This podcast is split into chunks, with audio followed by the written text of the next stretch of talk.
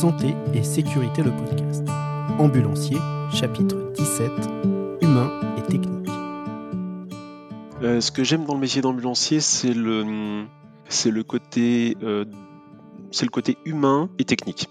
Euh, c'est-à-dire qu'on est sans cesse en relation avec, euh, l'humain, que ce soit le patient lui-même ou, euh, ou, les infirmières dans les services, les médecins, les aides-soignants.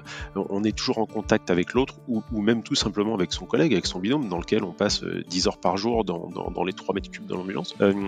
donc on est toujours obligé d'être en relation avec l'humain. Et ça, c'est ça c'est hyper intéressant. et puis il y a le côté technique il y a le côté technique où euh, on utilise du matériel, on utilise des, procédures, des protocoles, que ça soit pour les gestes d'urgence, que ça soit pour la désinfection. Et, j'aime aussi ce côté, euh, ce, côté technique. Donc c'est vraiment les, deux côtés, euh, les, deux niveaux de l'ambulancier qui me, qui me plaisent et qui fait qu'aujourd'hui je suis toujours ambulancier et j'ai pas envie d'arrêter.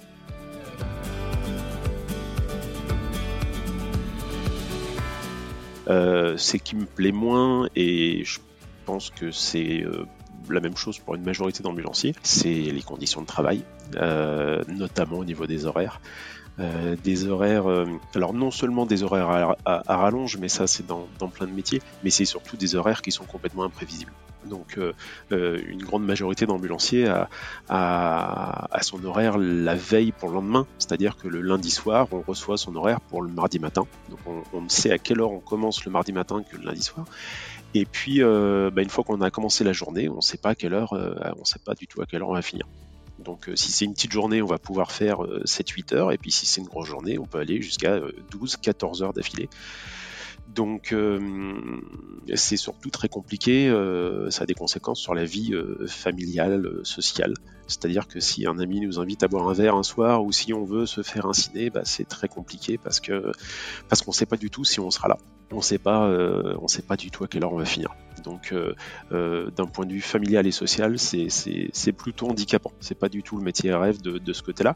Par contre, il y a d'autres choses évidemment qui compensent, notamment le, on va dire le sentiment d'utilité. Voilà, se, dire que bah, sans nous, il n'y a pas de, a pas de prise en charge, de prise en soin, de transport de patients, de victimes. voilà.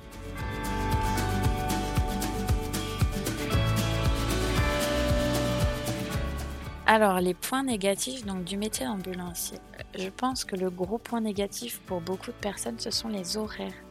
C'est-à-dire qu'un ambulancier euh, c'est quand il euh, donc c'est son horaire du matin, il l'a c'est la veille. Nous c'est 18h30, il y en a c'est beaucoup plus tard.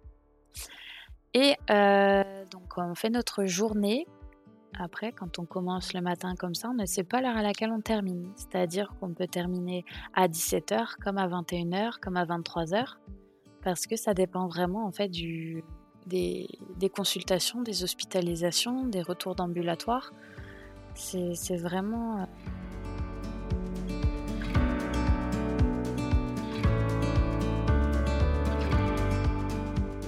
Alors, dans ce métier, moi, ce, que je trouve intéressant, hein, c'est un métier qui permet de faire énormément de choses en fait, en fonction de ses propres envies.